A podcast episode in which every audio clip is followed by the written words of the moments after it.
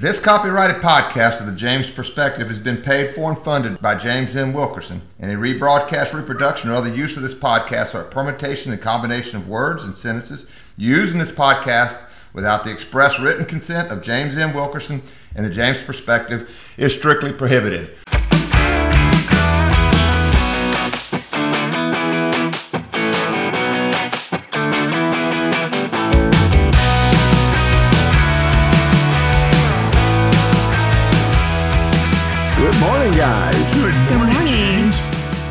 This is the second time we said good morning to each other I'm an idiot.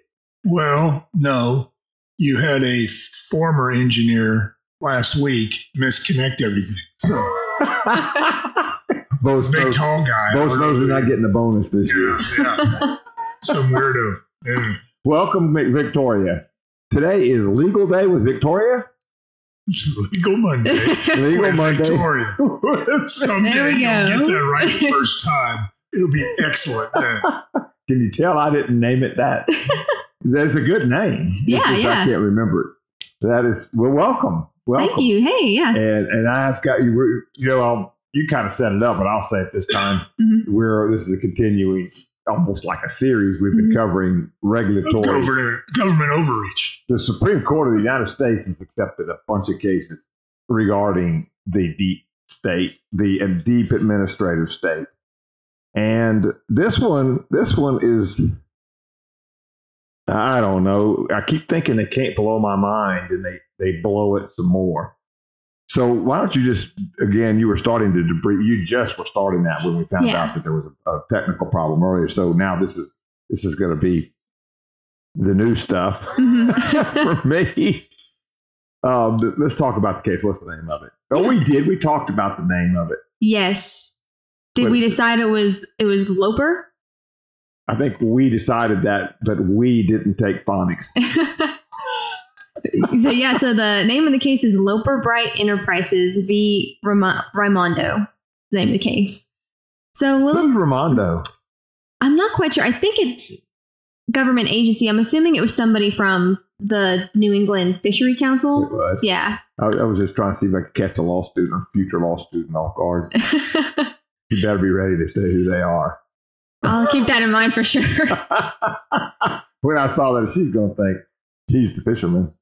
See, that's the thought at first. how do you know that he's not the, the who? How do you know who the appellant is So the appellant is the first name in Yeah. this instance. So in federal? in federal, yes. Um, So, like in McGee, that one stayed the same even in appellate court. We Because- lost. I get. To, oh, we by the way, Mhm. shout out to Sarah. I think you know this, don't Mhm. you? About them talking about her case. yes, she she told me she texted me. The only thing they didn't do was say, "Well, her father lost it on, at the trial court level, and she she was able to get it reversed on appeal." Did they say just some some other lawyer? They well, they talked about how good the lawyer was in that case. wow, nice. She she didn't tell me that, but she told me they were talking about it. Yeah, kind of. It was fun. It was fun. So in Mhm. state court, though, McGee, our client, stayed 1st Mhm. even though on its appeal. But in federal court, they switched. Mhm. Whoever the loser was at the court below goes 1st Mhm. so Raimondo was that his name? Yes. He was. He he won, and yes, he was an administrative. Uh, the head of the administrative state that uh, uh, administrative agency that was sued. Mhm. Okay. So um, the this whole thing kind of centers around um, the Magnuson Stevens Fishery Conservation and Management Act of 1976. So, in short, this act authorizes the National Marine Fishery Service, which I'm just going to call the service because they do, in the opinion, um, to uh, oversee the man- management of the conservation and uh, the conservation of U.S. fishery resources. So, making sure that you know things are been people are fishing properly, that they're not you know over, Overfishing. overfishing. Yeah, so we they can preserve the resources of of the U.S. coastal line. So it's kind of a big chain of command. So you have the National Marine Services, then you have regional national fishery councils, then you have fishery programs, so like the Atlantic herring fishing, and then below that you have like commercial fisheries that actually go out and do the fishing. So the New England Fishery Management Council proposed a new amendment that would require monitors to go like actual people monitors to go on board these fishing boats and monitor their fishing practices. We're not talking about a computer. We're not talking about, Yeah. we're talking about a human being. a person, a federal agent essentially. And part of the plan was to was that it would be paid for by the industry itself. So the fishermen on board would have to pay the wages of this federal agent going on and monitoring their fishing. Um, So basically, he's a spy. pretty much, yeah. you pay for your own policeman. pretty much, yeah. Right. It'd be like going to prison and have to pay for your guard. So the act already. Oh yeah, that's a good way to put. it. Well, that makes it clearer. Yeah, So you're sounds like our government. so you're already mandated to have them on board, and then you got to pay for them. You have to allow him. Now, the law passed said you have to allow them, Yes, to be on. carried. right? Yes. It doesn't say that they are going to have to, that the agency has to do it either. yes, that's they correct. can do it. Mhm. So they want to send a monitor on board. They do that in the military a lot, apparently, like especially in the Navy. They're wanting to send, they'll send, but wait, wait. Yeah, because you got to go through this monitor. Who do he work for? He works for well, it's a third party monitor. Exactly. They're- they So hire, they hired a monitor. Yes. Wow. they- the government hires a monitor to go on your ship and rat you out, And you pay for it. and you pay for it.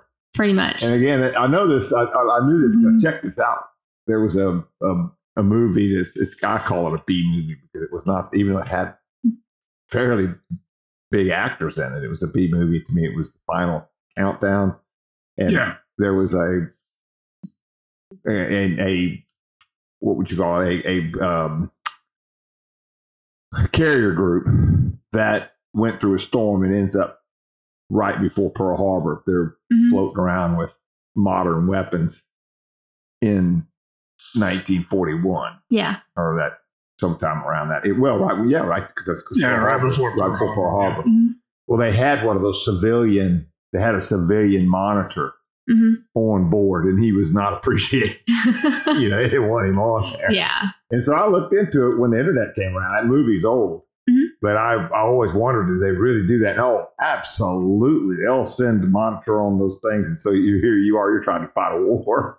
You got this civilian monitor on there making notes about everything you do. hmm Um, so so um, anyway, th- these get do they have to ha- do they have to house them too? Yes, so they have to have space. They're going to be on this ship, and I mean, these fishing expeditions. You know, it's big. Commercial fishing can take days to get what they need and bring it back into port.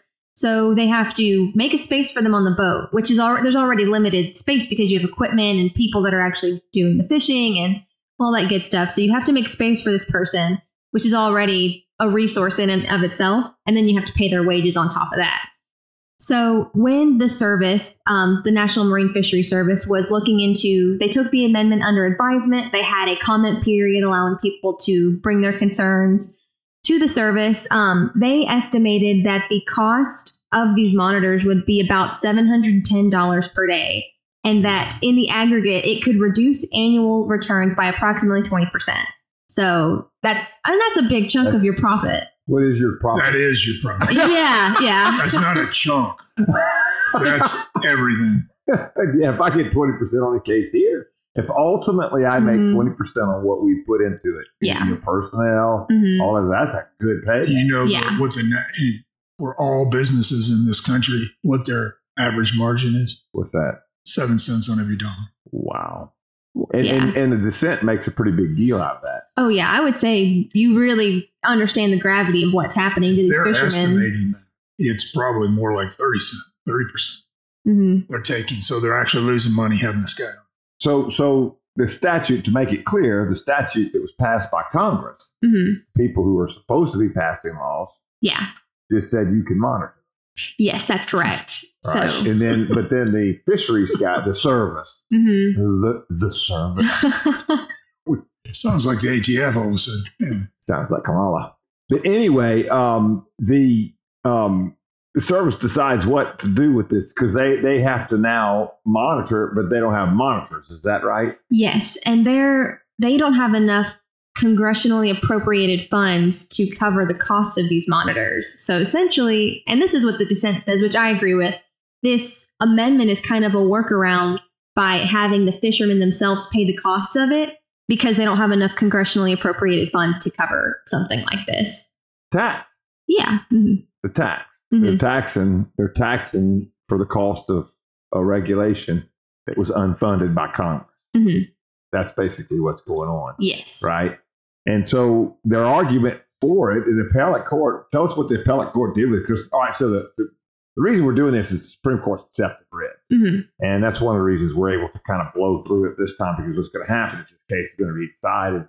Then we're going to be able to go through very de- detail. But this is, I think this these podcasts we've talked about this. Victoria, that Mhm. is fun about this is that you get to hear before it happens. We're talking Mhm. about it before it happens, and we're trying to predict what the Supreme Court's going to do, hmm which you can't do. That's like predicting the weather. It's like predicting the stock market. You can get an idea, but You can find a general direction, but and they can go opposite Right. depending on which envelope gets served to Roberts or not. Anyway. I have my thoughts on it, and I can't wait to hear yours. hmm But here we go. So, so it, the appellate. Let's talk about what happened at the appellate level. Yeah, so it, it um, was heard in front of the DC Circuit. The um, appellate court agreed with the district court's ruling. Um, they affirmed the district court's grant of summary judgment to the service um, because they felt that the service's interpretation of the statute was a reasonable interpretation of its authority and the adoption of the proposed amendment. Um, so the service interpreted the statute to mean yes, we can require these monitors to go on board, and we can also require the industry to fund it. So the appellate court uses what's called Chevron deference, which we can get into if you want to, which states that because Congress, because the law is ambiguous, we give deference to an administrative agency to interpret when that interpretation is a reasonable one. All right, did you understand that, Glenn?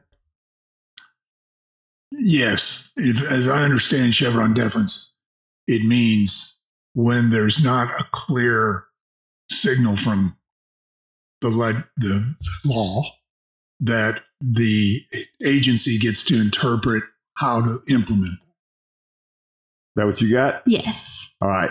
So, you do you remember? You're, it's going to be before your days. Mhm. Schoolhouse Rock. I'm just a bill. I'm Yeah. only a bill. I'm going to be a law someday. Remember that? Mhm. Yeah, and so it has to go through it shows how that, that song shows how it goes through committee and goes Mhm. back and forth and finally after everything then the president signs it Mhm. doesn't veto it whatever right Yeah. well then obama comes along and he uses the he uses an executive order to make legal a whole bunch of illegal Yeah. aliens right and saturday night live I remember. I'm just an executive order. That's it. he goes well obama says well i'm using it to make all these millions of people legal and he goes really i can do all that hmm, go big or go home they push the bill down the stairs to the Capitol. Yeah. So so this is sort of that is what I'm getting from that. All right. Mhm. So so if if they say, all right, well, it's we want you to we want to monitor um, fisheries, Mhm. and the way we want them to do it is we want them to weigh in when they come in, Mhm. fill form 45G, F, and Y, and then I also want you to use addendum six if you're stayed stayed out more than two weeks, and then um, and then I need you to have attachment seven, nine, and ten. That's that's what I thought they were originally meaning by giving deference on how you Yes. how you do your laws. It's Mhm. oh, you know, you, you got to file it duplicate, Mhm. that kind of thing. I don't think they meant you were supposed to to Yeah. hire a whole bunch of independent army to go in and get on your boat and you pay for it. Yeah. You see what I'm saying? That's a Mhm. stretch. Yeah. Now in Chevron, do you remember what happened in that case? So in Chevron, that one, let me take a look real quick. Um, so that was it was the EPA had created there was the Clean Air Act, which um, stated that states had to get to a certain air quality level. Correct, like that was part a contingency of the Clean Air Act. But the EPA passed a regulation stating that these like plants didn't have to like if they needed a part replaced, typically that would require a permit under the Clean Air Act. But if it didn't affect net pollution, then they didn't have to get the permit for That's it. it. This is the bubble theory. Yeah, yeah. Okay, so so basically what they said was that each the, the, the law that was passed by the government hmm was that for every polluting item you have out there, Mhm. these- here's the standards. Mhm. And the industry hmm goes, well, look, is it net? Is it the whole facility? Then what we can do is we could cut down hmm this one over here and make it put out less. This one could put out more pollution than that, than the statute says, hmm right? Yeah. So so if you have you have equipment A that's putting out beyond what the statute allows, but you have equipment C which you muzzled down is putting out less, the net effect is that you complied with The Yeah. Clean Air Act. Yeah. hmm well the, gu- the who who who who fussed about it. It was the natural. Um, it was some environmental. Yeah, the purple group. hairs. Yeah. They don't like it, Mhm. right? So they they're going in and they want to argue that you got to go buy each piece of equipment. Mhm. And so it goes to the Supreme Court. What happens? So the Supreme Court rules, and now it's known as Chevron deference, and it's the idea that you give deference to an administrative agency who is an expert in this area, but there are certain requirements that have to be met. So the first one is um, the administrative interpretation at issue um, must, like the agency must have authority in that area. So if it's not an authority delegated by Congress to that administrative agency, then it's over. You can't. There's no reason we should even be talking about it. Right. So the SEC couldn't come in and say Yeah. you can't do you can't you have to have this monitor on your ship. hmm Okay. Um. They would do it too. You betcha. They do anything they can. so, second, the statute in question that the administrative agency is interpreting has to be ambiguous. So, it needs to be. It's not clear what, like, Congress hasn't clearly stated what to do in this circumstance. Because if Congress clearly stated it, then there's no reason that the agency is even interpreting it. And then the second half of that is if the court feels that this is ambiguous enough, then the court determines whether or not the administrative agency's interpretation is reasonable. And if it's reasonable, they give deference to that agency. Um, because the idea behind it is you don't want a court coming in and controlling the law. You want to give deference to an agency who has expertise in this area um, within reasonable limits um, and as it would pertain to the statute as a whole. So, like, you couldn't come in and, well, I would say you couldn't come in and make fishermen pay for monitors. Like, that just feels really unreasonable and crazy. But um, that's kind of the point of Chevron deference. Okay. And so so what happened there was is, is that industry and government got together hmm and said, Well, well, this this is what Congress must have meant. hmm because there's a factory here. We're complying with statute, even though each individual piece of equipment wasn't. Yeah. And so it's pretty. they- So they. So the interesting thing there is, hmm and again, if anybody knows my thinking is, is that for you to control things, for you to be able to be in control in this country as a dictator, hmm you need to have a combination of three of the four biggies, and that would be big. That would be big government, Mhm. big business, big labor, big religion. hmm You got three of the four, you got it. Now it's getting less and less with religion, but it used to be that way, Mhm. especially in the Middle Ages. But that's how you control things. So if you got if you got no complaints from big labor hmm and big business and big government want to do something, it's going to be done. It was done. It went all the way to Supreme Court, and it and in 1984 it was upheld, Mhm. meaning that that they could do it. Yeah. Now that means now that g- businesses who wanted this Mhm. now ha- have opened the door to these agencies regulating business. It's not the purple hairs complaining anymore; it's the businesses complaining. They Yeah. got what they asked for, hmm and so that's where we are, right? So, Yes. so now, now, I guess, I guess, do you, do you, you've, have you given us the holding in that case yet? Yes. Oh, well, I mean, the appellate court's ruling, they rule in favor of the government. All right. And so the dissent, though, is what you took the most interest in, right? Yes, I found that to be the more compelling argument personally. But So what was that argument? Let's go through that again. Yes. so the dissent, um, let me, so both sides agree that Chevron deference applies here. But the interesting thing to me was their interpretation of Chevron deference. The majority and the dissent differed in how they thought it should be applied and the core components and requirements of Chevron deference.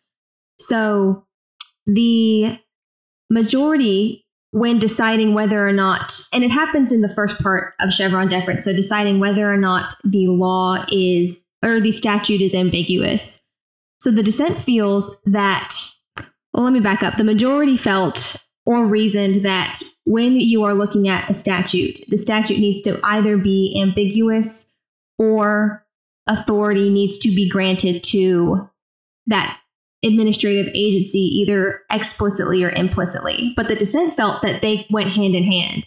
So the statute had to be ambiguous and it was on the administrative agency to prove where they were given authority to um, where they were given the authority to interpret it. So they had to show whether explicitly or implicitly Congress meant for them to have this power, which to me feels like the more compelling argument. And You keep saying feel, oh, I'm sorry, I said I corrected myself once with reason, but right?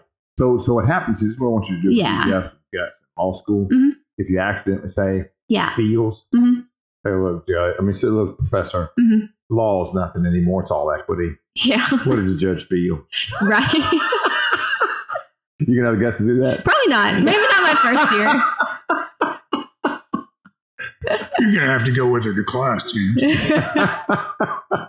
He would laugh, but you would take guts. yeah. Oh, yeah. Maybe not my first year, but maybe second or third. I don't broken know. of it by then. Yeah. hmm All right, go ahead. I'm sorry. It was just too funny. I heard, what made me do it is I heard you correct yourself. Yeah.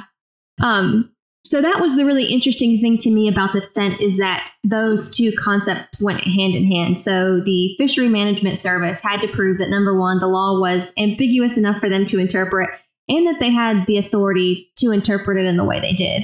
And the dissent feels, which it was Judge Walker on the DC circuit, he said that um, Congress unambiguously did not authorize the service to either this is a, a quote to make herring fishermen in the Atlantic pay the wages of federal monitors who inspect them at sea. So I was like, you know what? Yeah.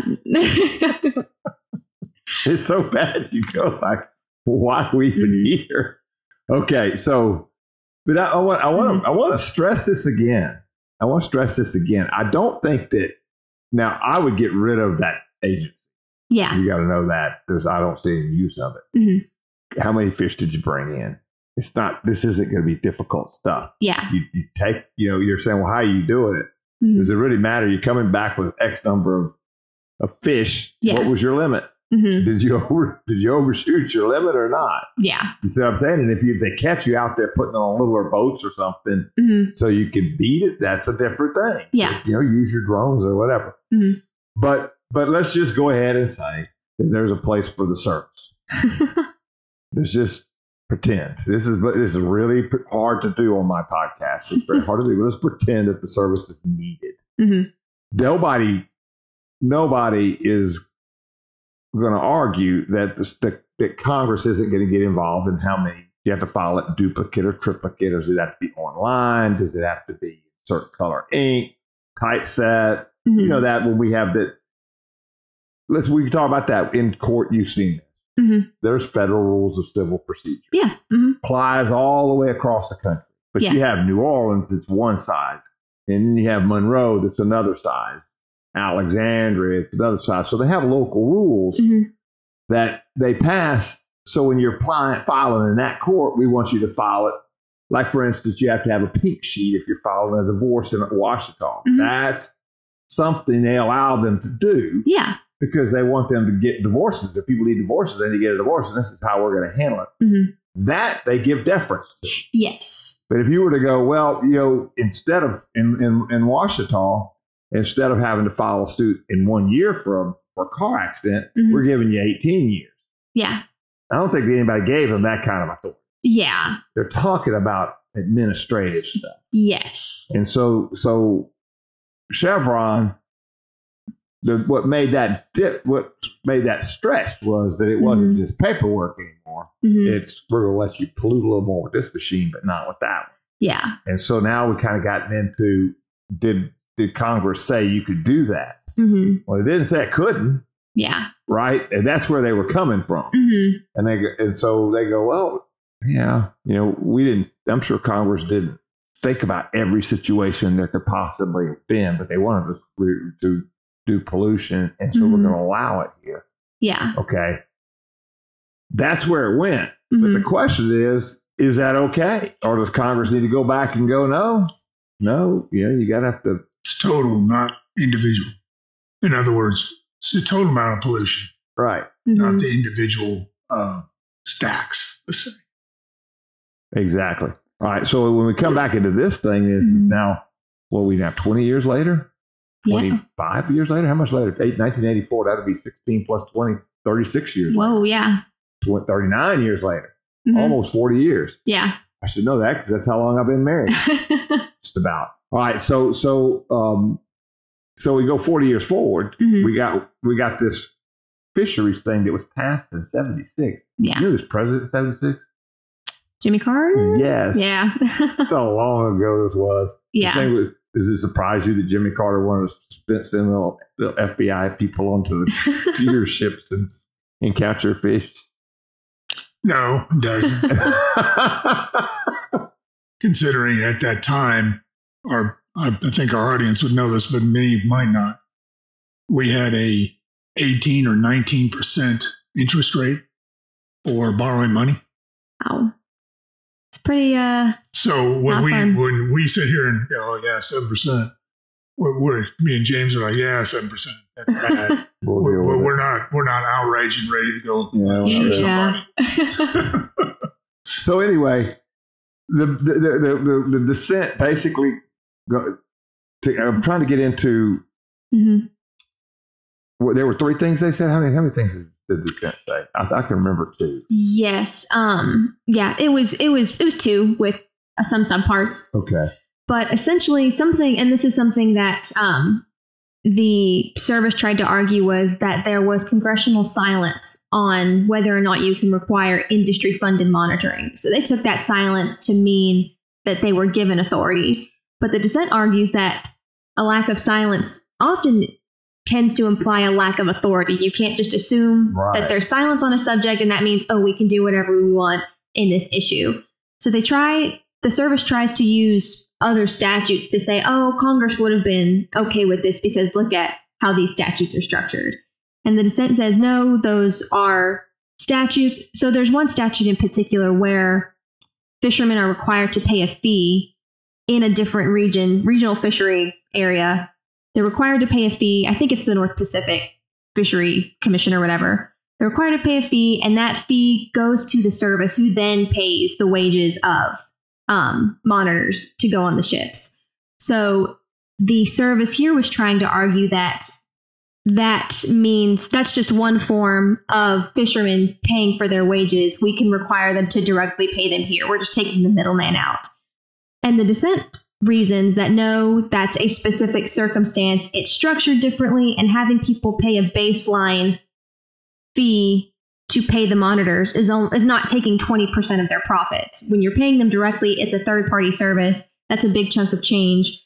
This amendment is a workaround because the service doesn't have the congressionally appropriated funds. And another argument that the service is trying to make is that it's just an incidental cost to the mandate.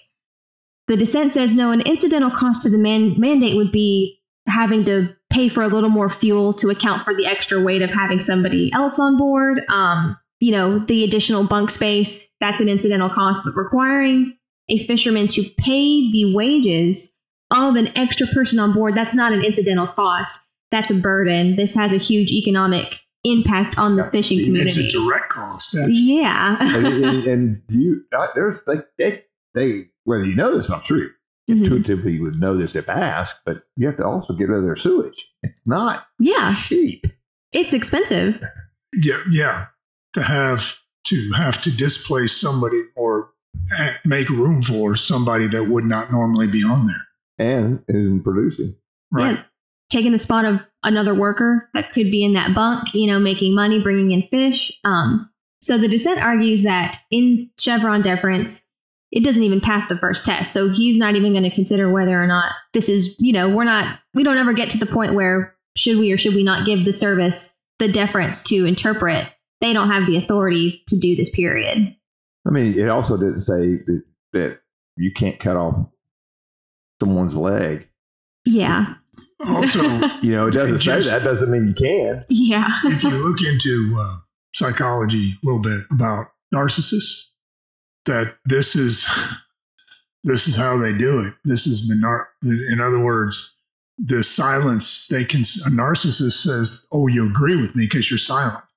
They never consider the fact that no, you're too crazy to talk to. I can't The reason can- with you at all, so I just give up. All right. So then what? What's the next thing? So the next thing is he debunks the services argument that um, they rely on the necessary and appropriate clauses found in different sections of the act as justification. In every one of them. Yeah, it's in every one of them. Um, as justification for being able to, you know, make the fishermen pay these monitors' wages. Um, and he, the dissent judge, Justice or Judge Walker breaks apart this argument, um, saying that, um, well, number one, context tells us that the type of funding scheme that the service is trying to pass here is not consistent um, with other measures surrounding the necessary and appropriate clause. So, kind of going back to what we said at the beginning, you know, creating a methodology for reporting, you know, setting a number for how many fish somebody can bring in, you know, how far away you can be from port, you know, things like that that are more, you know, not requiring somebody to pay an additional person's wages, you know, little things that help with the efficient efficiency of the fishery, you know, managing resources, things like that. That is what typically falls under the necessary and appropriate clause. Um, so, Exactly. Um, Silent duplicate. yeah. And then, second, the logic of the services argument could lead to strange results. So, a quote that I found was funny is he said, Could the agency require the fishermen to drive regulators to their government offices if, ta- if gas gets expensive? The necessary and appropriate clause does not undermine the power of Congress's purse. It is not limitless. So, it's not an excuse for you to go in and, you know, Right. But you have create to a pay for workaround. their training. You Yeah. have to pay for their trip there. mhm, What about their clothes? yeah. It's cold out there. And that reminded me of that law school class I sat in on. You know, the professor is give, playing devil's advocate and, you know, taking your logic and putting it to a almost ridiculous point to show you why it's not, you know, why you're not going down the wrong path with your thinking. Um, and then third, if Congress wanted this, it could have said so, but it chose express it chose to expressly provide for fishermen paying monitors' wages in certain circumstances. So there are statutes that specifically state when a fisherman would pay, like the North Pacific fee scheme Right. that they have set up. They could have put it in the law, but they didn't. So you cannot take Congress's silence on the issue as, you know, over your overruling authority to make people pay for other people's wages. That's and, and so that that means that the fishermen lost. Yes. Now they they file for writs in the Supreme Court, um, which the Supreme Court has taken up, and their big um, questions that they presented to the Supreme Court. There's two. So the first one is whether, under a proper application of Chevron, the um, service or the MSA implicitly grants the National Marine Service the power to force domestic vessels to pay the salaries of the monitors they must carry. And two, whether the court should overrule Chevron or at least clarify that the statutory silence concerning controversial powers expressly but narrowly granted elsewhere in the statute does not constitute an ambiguity requiring the deference to the agency. okay, just read the very first part again stop. The first question No, the first sentence of that second issue. whether the court should overrule Chevron or, stop. yeah. You got a whole bunch of reasons why. Yeah. Right? hmm But they're asking if you're gonna if if if, Mhm. if you're gonna not gonna restrict it Yeah. A, then you need to get rid of this. Yeah. Would that get rid of it everywhere? Yes. Yeah. That's why this Overturning- is it would be like overturning Roe v. Wade. It would Yeah. be a huge Huge, huge thing. yes. The, in the 2A community, this is something we're, They are Focused talking on. about it. Oh yes, they're talking about it. and there is actually some cases that might bring that up. So they might be using this one first. You know. Like, Well, the the the the, the, the, the Second Amendment people Mhm. filed amicus briefs, friends of the Oh. court briefs. Wow. yeah. Yeah. All right. So so do you know the politics of the court on this? I'm not expecting you to. Are you aware of it? I would expect maybe the only one I could maybe tell you is Thomas. I would think he would. Well, Thomas is gonna Yeah. right. But I know there's a large, what I mean, what some people will call a conservative supermajority right now. Like there are a lot of more conservative leaning justices on the court, so I'm sure that'll have. Yeah, yeah. Well, this is specific. This is specific. I, Mhm. I kind of I, I don't remember Gorsuch being hmm being um his hearings. Yeah. But Kavanaugh, you couldn't buy. Yeah, that was they were all over the place. They were trying to Mhm. accuse him of being a predator, which there was no evidence of whatsoever. But the the little thing that at the time I was reading a lot of, of legal blogs, still do it somewhat, Mhm. but not like I was at the time. I was reading them a lot because Yeah. that's what Jim wanted me to talk about. And but when Kavanaugh was was nominated, hmm do you know what his biggest issue was? That he was, his opinion was that Chevron was unconstitutional, that that should be overturned. Oh wow. Kavanaugh's biggest issue was that. Yeah. You got Gorsuch, you got Alito, not Alito, what's his name? Um, um, is Alito? Alito's still there. Yeah. Yeah. mhm. And, and Thomas are definitely in. Yeah. So that's it. You know those four are going to say. hmm So it's Roberts, right? And So it Epstein, dep- Allen, or Rob. yeah. I mean, oops, I can't say Oh, that. wait, wait. Somebody we named have no evidence of that, ladies and gentlemen. There's no evidence of that at No all. evidence at all. And maybe he was just going for fun. I don't know. Um, but His uh, name is supposedly on the flight list. Oh. that's the rumor. because I- he, he, he he's supposed to be, well, he was nominated by what was a conservative, hmm and he tends to go both just back and forth Yeah. at weird times, by the way. Mhm. Not, he upheld Obamacare. Ah, yeah. He was. Was he the one that flipped last minute? Yeah. yeah. And so there's these last minute flips that he's come out before and said, no, I don't believe in this, or, you know, whatever it is. And then all of a sudden, and even Obama, you know, called him out in Congress. Remember that? For uh, saying a corporation can, something about they rule the corporations are kind of people too, kind of thing, and they have rights. Uh, but, uh, you know, Obama called him out in a pub, State of the Union hmm in front of the, the world that this was wrong, that he shouldn't have done that. And Roberts goes, no, no. I mean, I remember this. So he has this tendency to just all of a sudden go, nope, children should be killed, you know, or something like that. You know, just this weird stuff that he never has said. He's he's the he's the definite swing vote.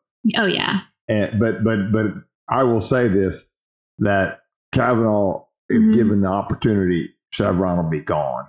Yeah. Now there were some other deference policies for this. Um, I barely remember them. I mean, I barely remember they exist. Yeah. But I do believe that if you go back to what an executive order is supposed to be, hmm it's supposed to be we're going to focus on this because we have this crisis. This is going to be what we're going to do. I'm directing the the the government to defer right now on certain types of immigrants, and we're going to focus on criminals because we don't have the resources hmm to do everybody. Yeah. We're going to focus on getting the criminals out of here. That's the proper executive order. Yeah.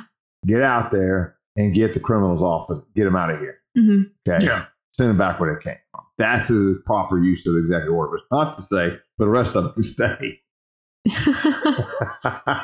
We're not going to make them citizens. So they're more exploitable. right. You see what I'm saying? yeah. So, so, and I get what Glenn's saying there, but, but, um, I do believe there'll be some deference still. I don't think Yeah. that, that they may clip this Chevron policy Mhm. and make it go, well, look, Yeah. this is the design of this was we wanted you to stop pollution. hmm and you're out there and you got pollution and this is the you, we're not clear if you could do this bubble thing hmm congress can come in and change if they don't like it Yeah. but it sounds like to me that's what they did hmm right and so but but but but saying you got to bring somebody on board that's not going to produce hmm It's going to use up resources, and you got to pay for this. First of all, I don't know where the government gets off to think they can send somebody on your ship in the first place. hmm What does that mean? Uh, there's a, a wildlife and fisheries agent. Yeah. He's gotten into a boat with a guy fishing. He says, "Is there anyone on this boat's not supposed to be here?" And he said, "Yeah, you." That's kind of how I felt. Is getting this guy off his boat. Mhm. Um, what so so really, I mean, I kind of spilled what I think. What do you think is going to happen? Yeah, I mean, I I think they'll narrow it definitely. I don't think they'll overturn it completely because in in theory, the idea of you want to give a little bit of deference to an administrative agency, just you know, for efficiency, for things like methodology for monitoring. You know, how many fishes, how many fish are too many fish. You know, things like that. I can understand, but it feels like in this instance and other instances too with other cases we've talked about it's like the children's book if you give a mouse a cookie where he keeps wanting more and more it's like they're trying to take more and more power to the point of oh well now we're going to make you pay somebody's wages you know and you have to because it's in the statute it's just you're taking your deference to an extreme that's just not what congress intended Yeah, and you wonder are they are they covered by longshore or are they or admiralty law? Are they considered seamen? Are they considered part of your? Are you do you owe them hmm seaworthiness? What do you, what do you owe these people? This is amazing to me that they think they can do this. Mhm. No, it's just it's insane. Twenty percent of your profit too. Like that's a huge economic impact, and that's something that the agent, the service says, "Oh, well, we considered it, but then we passed it anyway." Which you know that doesn't mean make it okay. Well, it's not their money.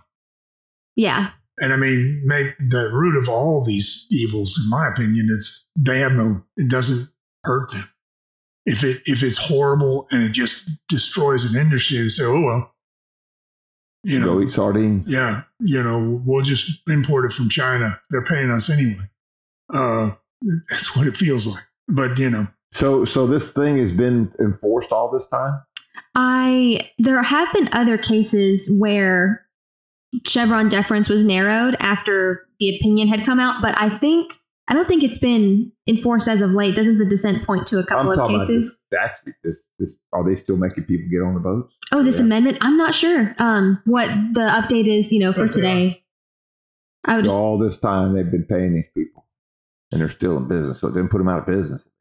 We well, don't know that. No, though. no, no. Yeah. We don't Here's what happens: they raised their prices on fish.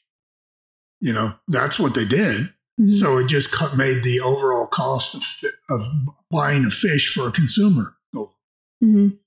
And we have food inflation like we've never had yeah, You know, so this is part of it, not all of it, but it's sure, sure, a huge impact. You know, if I, I did, I don't go up twenty percent the first day, but I do go up two percent over time until I get it. I got you. I'm surprised that didn't make it into the dissenting opinion. You know, when talking about the impact of them charging or making the fishermen pay it, because he did go into a little bit about the economic impact on the fishermen themselves. But you would, I'm just surprised, like kind of like well, what they Glenn can was argue saying. it's not twenty percent. Yeah, yeah. Yeah, because that's what they do. hmm Um. So so last week the, the SEC case. What was it named? SEC ver- versus Jarkesy, I think. That's it. And so just to remind the audience that the the last week we talked about that one and it was bad enough. Mhm. They they had a legislature. They passed their own rules. Mhm. They had enforcement, so they had cops with the SEC cops that were enforcing it, Mhm. basically. And then they had an SEC judge that was hearing it. So it was all the legislative, executive, and judicial branch were all hung, were all there together against this guy. Mhm. Yeah, And, Judge Roy Bean. and, yes, and then now this week, it's um, you won't be needing that cabin space right there. We're, we're putting on a we're putting in a, a, a independent contractor. They're working for the government, but Mhm. you know we're- we're paying him to, to come in. Sort of, it sounds like sort of what Dwayne did with the prisons. Let him in. He wants to look at your books. Mhm. Look at your. He wants a lot of books. He would look at your. Uh, You know, look at your uh, internet security. Yeah. so so those two are coming up, and then there's a third one. Do we know what the third one is yet? the one we talked about a few weeks ago. Well, there's, there's th- I knew that we were going to do three in a row. I just can't remember what the other one is yet. I think this is the third one because the first one we did was the land easement, and he Oh, yeah. paid the um, had to pay those exorbitant fees, twenty thousand dollars to build a single family trailer on his property. Yeah, that's right. So we finished. We this is a trifecta then. Yeah, and they're all equally Crazy. and bad, and you should be paying attention to them, which I said last week. But Did you see how many amicus briefs were filed on this thing? no, It it it, it has to be fifty. wow, Now go over amicus brief again. Friend of the court. So so it's a pretty good idea. Mhm. So let's suppose that that Victoria's constitutional rights were violated, hmm and she files suit and loses, and then she appeals to, or takes a writ to the Supreme Court, and they grant it, and they're going like, well, "Who's their lawyer?" Well, it's James Wilkerson. Oh my God, we need some real lawyers in this thing, and they can file, they can file on behalf of their clients and saying, "Hey, if Victoria loses, we lose." So Okay. we want, and then they get F. Lee Bailey to represent them. hmm Because Because- they have more resources. Right, they have more resources. So I would get up there and they would give me two or three minutes so I could say I argue the Supreme Court. After the Bailey gets to go up there and finish it up. That's the Supreme Court. Does that help? Does that make? Does that help you too? Or is that, yeah, yeah. Um, That's what an amicus brief is. Yeah, because they talk a lot in the 2A community, amicus briefs, Yes. because there's, it used to be NRA only. You know, they did most of this work. Well, they've been somewhat co opted, I guess you'd call it, uh, because they're a single target. Uh, now you have probably four different uh, groups Firearms Policy Coalition, uh, Gun Owners of America are two prominent ones that do a lot of this filing, and amicus briefs or something they're doing. mhm. And they have resources, you know, that the NRA is apparently not doing anymore, although they did have one case they kind of backed recently. So, What was the name of the first one? What was the name of the first one? That's a good question. I can't remember off the top of my head. I can look it up real quick, but All right. So I, I remember it ended up us talking about the California. It was two California cases. yes. Um the the precedent to the one we discussed was Nollan because of the Nollan Dolan test that Nollan Dolan. but I can't remember the name of that actual case. I mean I could find it, but yeah, it's going to be interesting. Those three come down though. oh absolutely. and each will take a day on its own once Mhm. it comes down because the Supreme Court will will elaborate on it. Mhm. I don't. I'm not. I, I. I tell you this. I wish it wouldn't have gotten writs ex- accepted if if the Supreme Court rules against the fishermen here, because that means that they could start doing it to everybody. We're going to send in monitors to work, look Yeah. at you, and you got to pay them. Mhm. We can't afford it, they will. and they will. It'll go crazy Mhm. the, the ramifications of losing this crazy. Mhm. So so I, I read some some a couple of blogs this morning because I got through quicker than I thought I would. Yeah. The last week's the one that took so much work. Yes, that one. This one this one was moderate, but it was it was good. Mhm. But the the the blogs that I've read from law professors Mhm. and, and they miss as much as we do. I Yeah. want to let you know that. That, that and I'm not cutting. Mhm. We all know if you get into Supreme Court guessing business, you're going to miss. You, Oh, yeah. You know that. It still makes it fun to try to predict it. And the one I read, I, I, and I don't have his name, I should, but he he he predicts that they'll clip it like you do, that they'll clip back, but they're not they're not going to overrule it. Mhm. And but my argument went out the whole time I was reading his was that they had this deference before Chevron. Yeah. That Chevron created a little more than that. But even though I don't like big business and big Mhm. government colluding like they did in Chevron, Yeah. I kind of got what they were doing then Yeah. that kind of fits this. Well, you know, when they say that no no machine can put out this kind of pollution, Yeah. what they're really talking about is the factory. And they probably should have said factory, but they didn't. They said machine, and the purple hairs jumped all over that, going like, "Well, no, each machine has capacity." Mhm. And and uh, and and probably wouldn't work. It probably wasn't working. Just guessing. Chevron was going like, we got to shut it down.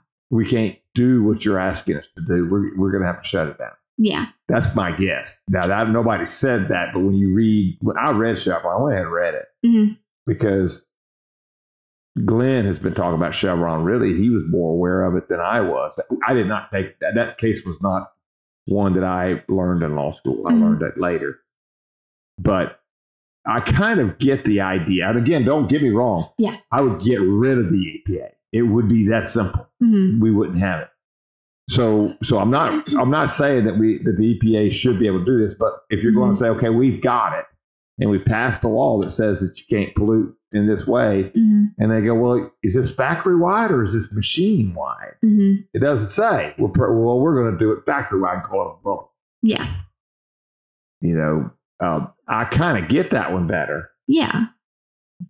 but well, yeah, and I mean, this is the idea that they have experts in the government on anything um, is laughable to me because they don't work.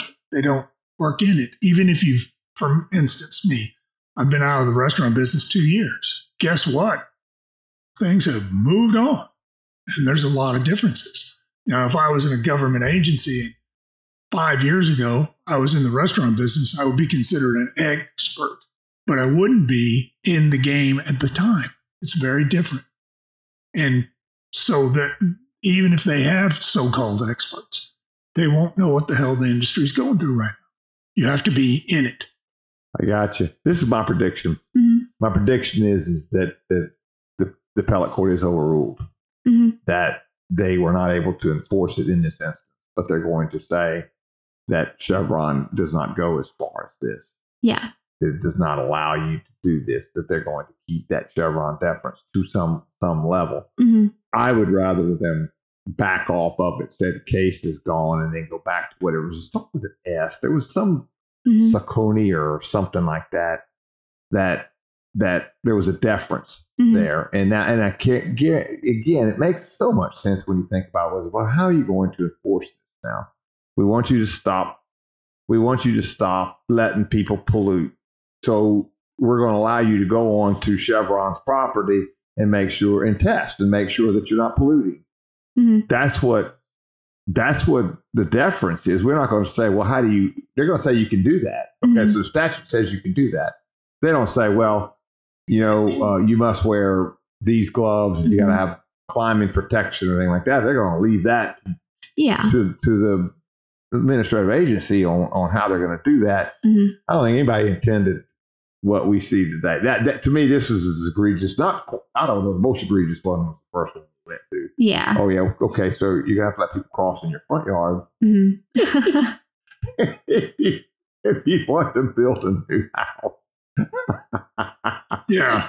Use your restroom uh, and your trash cans. that one was pretty bad. yeah, that was pretty. This one I would say is pretty. Bad. They're all very bad. I mean, each one I've just been like, that just feels so outlandish and you know, picking on the little guy. They're they're doing it. And what what, what I told Glenn this morning before it started was was, Mhm. was that somehow or another we are the radicals. They're saying this would be radical if the Supreme Court did this. It would be radical if the Supreme Court said you, you can't force us to hire somebody Mhm. be on our boat to report to the government and he's not going to fish. He's not going to, he's just going to, She's going to hang out. Say, Mhm. you can't do that. and we're assuming that he. It was going to be a she, which adds all kinds of things to it. Ooh. You know, it's, it's, it's incredible. It's incredible. You did a good job again. I think we finished quick today. Yeah, yeah. So is there something else you want to talk about in the law? Well, I did have one question about Chevron deference, and I I just skimmed it as I was kind of looking through, so I didn't get the whole gist of the article. But it was a more left leaning article talking about the ramifications if Chevron deference is overturned.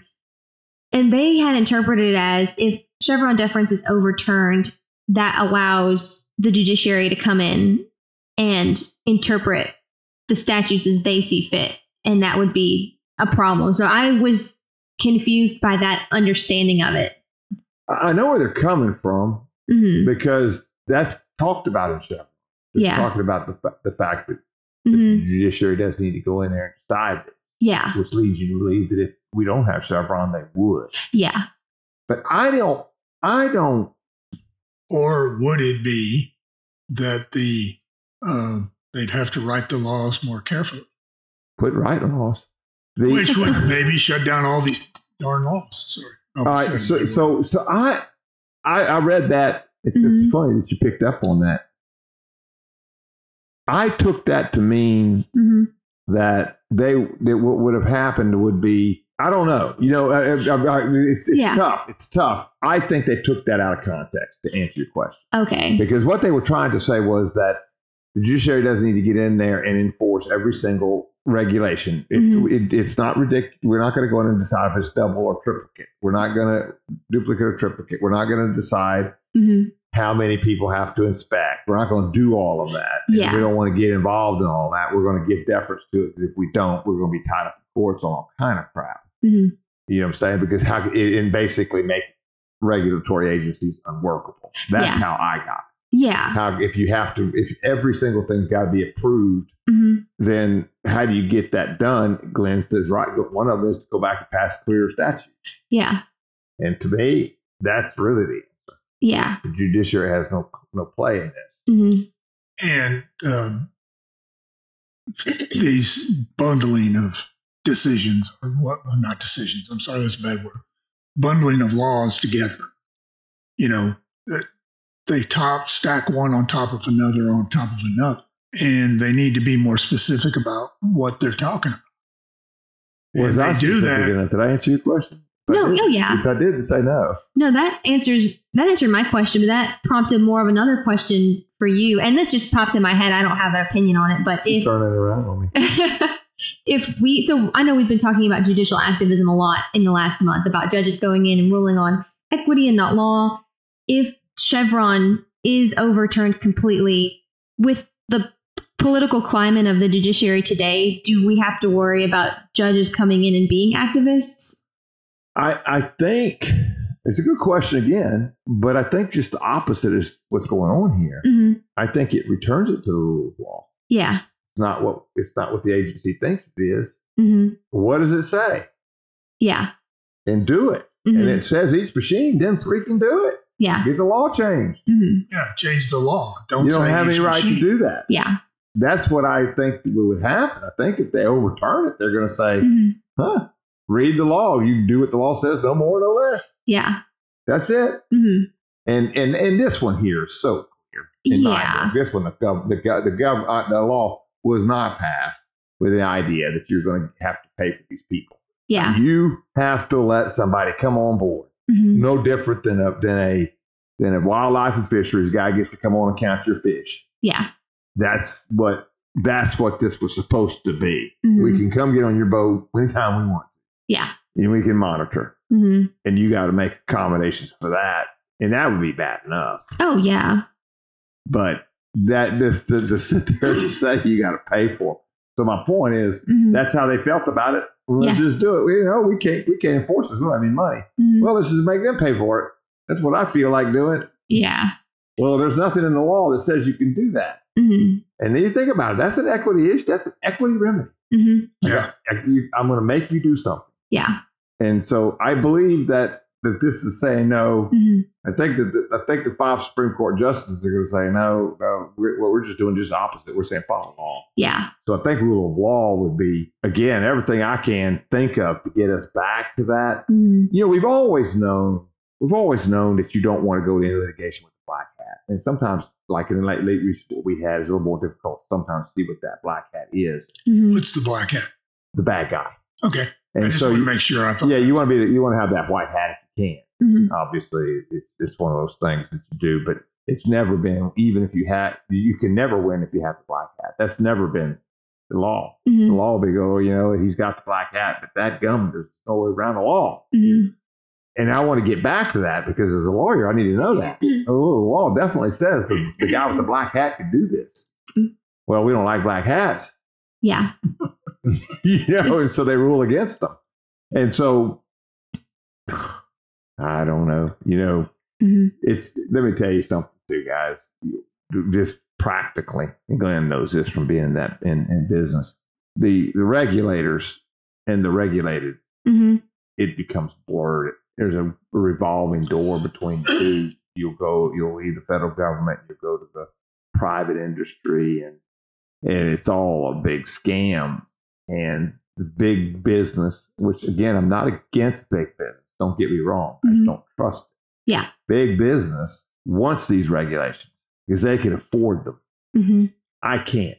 I can't enter Yeah. that industry. I couldn't if I wanted to. No matter how Mhm. much I wanted to fish like that, I couldn't do it. They'd Yeah. never let me in. hmm And that's what these regulations do. So I don't think that that big business ha it really has any desire to kill Chevron. Yeah. To be honest with you, hmm No. They want to influence it. It- yeah, and when they want to influence, it. and they they probably do want to keep it clipped, the Mhm. wings clipped on it. Yeah, and you know, it's let's just look at publishing. You know, they give um, they give these big advances to certain people who are writing a book, who are famous politicians. I swear to gosh, that's a bribe because they don't sell Oh, that yeah. many dang books. Who is the most popular p- artist in America? Who's the most notorious or known author, I mean, uh, artist in America? Notorious artist. Known, well, most well known, good or bad. Oh, uh, Taylor Swift. Hunter Yeah. Biden. More people know he's an artist than anybody else. I didn't Taylor Swift was an artist. Everybody knows, everybody knows Hunter Biden is one. Biden is one. That's all a bribe. Oh yeah, yeah, and that you know that's what publishing is. No one legitimate. Is Taylor Swift an artist? well, she's music, musical Music. artist, Oh, Musical artist. A painting. A painter is what you should have said. I would have jumped right on that. Who uses a straw? Ironically, I don't. uh, You know that that, that the place. I don't think he. I don't think he paints him. By the way, I think someone paints him for him, and he blows a little, you know, paint on it, and then they five hundred thousand. oh wow. And the China, the Chinese go, oh yes, of course. Yeah. You know that Taylor Swift thing. I Mhm. get myself in trouble over this. She's a no talent. I don't care what anybody says. She's a no talent. She's got zero talent. I'm I'm not a big fan. Which I again, you say this, people get very upset. oh, get, they get, yeah.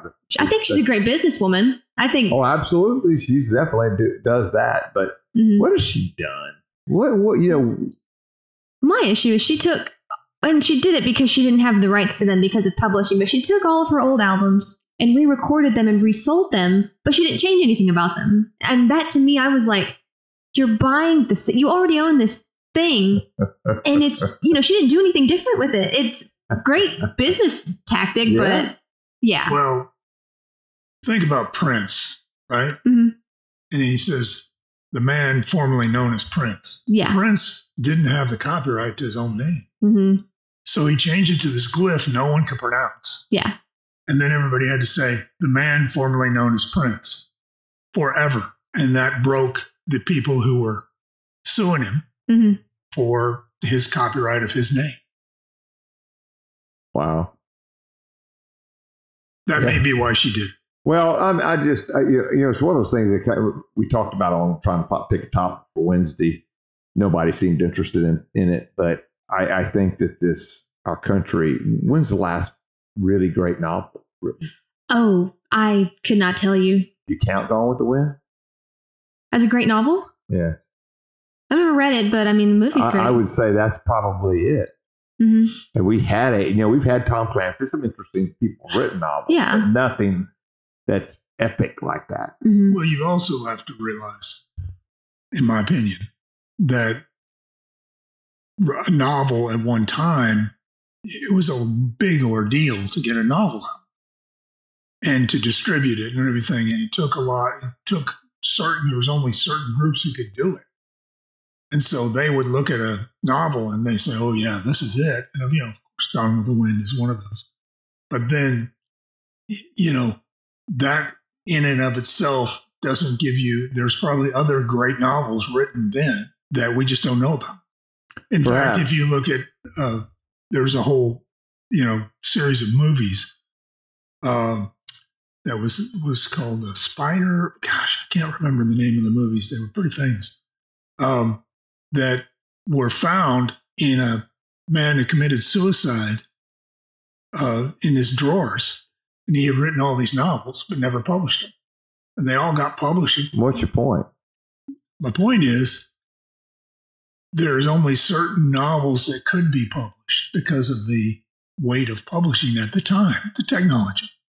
Now we have this technology that allows almost instantaneous. But we're getting crap. We get a lot of crap, but there's got to be, by volume, a great novel in there. We just don't know about We'll see. because it's too much noise. We'll see. Mhm. I, I I don't know that there's there are. I don't. We just we don't build buildings beautiful anymore. We just throw up crap. Yeah. You know, everybody everybody goes on, and me included. I'm glad that they have the Astros place to play baseball. The roof goes back and forth, so you Mhm. you never bad weather and whatnot. The thing's hideous. Yeah. It's ugly. You look at it and it's just totally ugly. The inside is not bad, but the outside is hideous. hmm It's totally hideous. And we we we dress like we're going to a biker rally to go to church nowadays. Mhm. Nobody dresses up to go to church anymore. We we sing songs that are four or five words and we say them over and over. We're not writing great hymns like we used to write. hmm Have longevity. I, I, I- I'm not asking to go back to anything. hmm I don't think that, that that any kind of law can fix it or anything like that. But I do believe that the academic class has failed us. That's Well, that's why the system's getting replaced. Yeah. Uh, the, in my opinion, the system's being replaced. If I were a church, I would do exactly what they're doing. So I'm not cutting the church. Oh yeah, yeah. They're trying to reach who's out there. hmm That's what they're doing. And I don't have a problem with that. So I, I know that, that, that Chris said that, you know, you think anybody's ever been saved by dress code? No, but I bet they have been by somebody that well dressed, Yeah. somebody who's well presented, somebody's got their stuff together, hmm somebody who's studied and thinks. Yes, I do. I do. I, I yeah, that's that's just kind of where I am. Taylor Swift to me is a, is a symptom. She's a symptom that, that that the biggest artist, the one you name and probably are correct, is hmm Taylor Swift. Really? Has she ever even been married? I don't think so. No. Is she real? Has anybody ever checked? She real? That's for Conspiracy Friday. And you're going to Is have to Taylor bring that one, Swift real? James. Anyway, that was a little bit of a rant at the end of this thing. I do appreciate you doing this. I, Oh, I, yeah. do, I, I want to say this that that I on all three of them hmm we kind of finished a little bit earlier than we would if they were actual Supreme Court case because there's so once the Supreme Court rules on it, hmm then they're going to bring in some things that none of us thought of. Usually Exactly. They're going to probably get into. It's going to be fun to see who wrote it. Yeah. Uh, it's going to see all of them. It's going to be fun to see what happens. Now, next week, Mhm. are we ready to talk about the Teapot Dome? Yeah, we can talk about that. I I think uh, let's let's let's look into that. I think that the interesting, Mhm. if there if we can get transcripts to it, and I know I gave you a book that should have some. hmm I want to. I'm going from memory. It's been at least two decades since I've read about that, so there's it's kind of a little bit of cobwebs on it. Yeah. But if I remember right, Mr. Sinclair, who is the one who ended up with the oil hmm in the, in the, it, was it Wyoming? It was Wyoming, wasn't it? I don't remember. Anyway, he was subpoenaed by Congress. hmm He basically thumbed his nose at them. Yeah. He had more Right. money than I if do. I remember right. So, you know, with Hunter Biden not testifying last week and Mhm. then Bannon getting convicted of not te- testifying, kind of might be fun to see if if that's the case. My memory could be failing me on that. Mhm. I've been needing to look on that, but that's it seems like to me that's what happened was Sinclair goes, I'm Mhm. not testifying in Congress. It didn't, it didn't go. But you know, he has a little bit more money than I do. Yeah. So Glenn, what are you doing? Checking checking on me now? No, I'm just writing. No, sorry. Okay. I thought maybe you could find out. Is there anything else you want to add to this? no, um, oral arguments are January 17th. So I will be personally tuning in and listening to their the Supreme Court's take on it. And so I'm fingers crossed that one of these three decisions gets ruled on before I go off to law school so we can talk They- about oh, it. it'll be close. Yeah. Very close. So Yep. And that's coming up. She's been accepted to OU.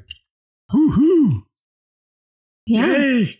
All right. So so the only thing that could have did you have any PJ's coffee on this podcast? I did not, and I think you know if I had, If she had had PJ's coffee, The Supreme Court would have just ruled already. If, yeah, if the Supreme Court had PJ's coffee, come on, which we could arrange if they want so. So reach out, Supreme Court. Um, and if they, the the only thing else is if they came and talked about this at the PJs in Haughton, that would have make this go like that. I mean, I'm telling you, everybody would, it'd be fun and they'd get it right and they'd do exactly right and more freedom would ensue. But you'd have to go to the PJs in Haughton where you can find all natural Red Bull, wonderful coffee, pastries, breakfast sandwiches, lunch sandwiches, Zapp's chips, and of course in a wonderful environment with great Wi-Fi. Well, there we go. Thank you, Victoria. I thank you all. awesome. We will be back tomorrow. tomorrow. I, if Ben holds true to his word, Ben will be back tomorrow to talk Louisiana politics. Ben Ooh. Tifa. Ben, the he is our our senior ranter. Senior ranter, especially on Louisiana politics. Thank you, guys. Bye bye. Bye-bye. Bye.